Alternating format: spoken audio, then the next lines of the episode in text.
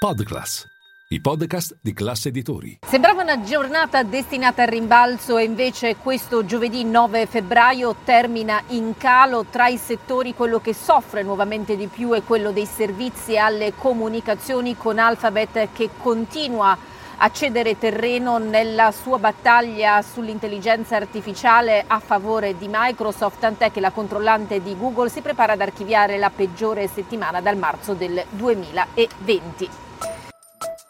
Linea mercati. In anteprima, con la redazione di Class CNBC, le notizie che muovono le borse internazionali.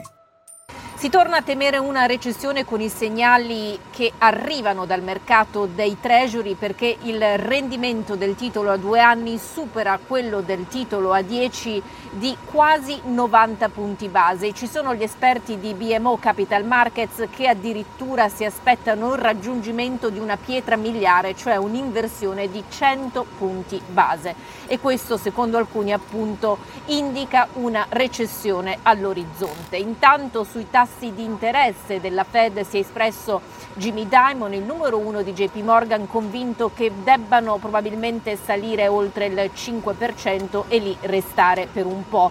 Secondo lui è troppo presto per cantare vittoria contro l'inflazione. Toni simili sono arrivati da Tom Barkin, il numero 1 della Fed di Richmond, secondo cui sostanzialmente la banca centrale americana deve stay the course, mantenere salda la barra, perché appunto è vero che la domanda si sta raffreddando ma resta tonica, il mercato del lavoro è in salute e appunto l'inflazione è ancora troppo alta.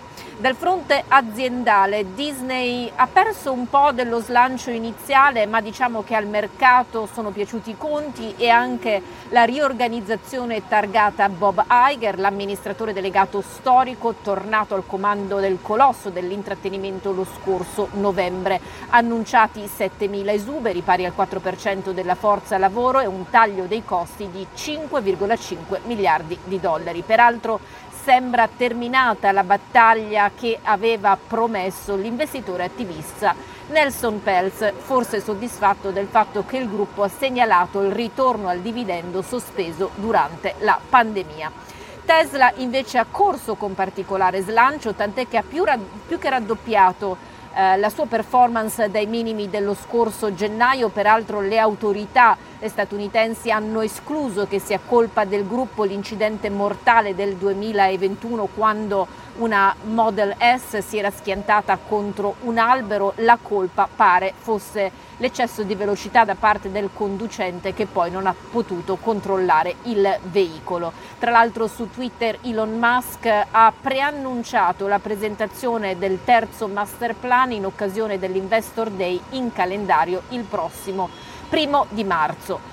Tonfo invece del 20% per Affirm, la società del buy now pay later, che peraltro elimina il 19% della sua forza lavoro. Debutto invece con il botto al Nasdaq per il più grande gruppo cinese a quotarsi negli Stati Uniti dal 2021. Si tratta di Hesai Technology, un produttore di Shanghai di sensori per le auto. Chiudiamo con Meta, che ha reintrodotto l'account di Donald Trump su Facebook e Instagram, era stato sospeso sulla scia dell'attacco a Capitol Hill all'inizio del 2021.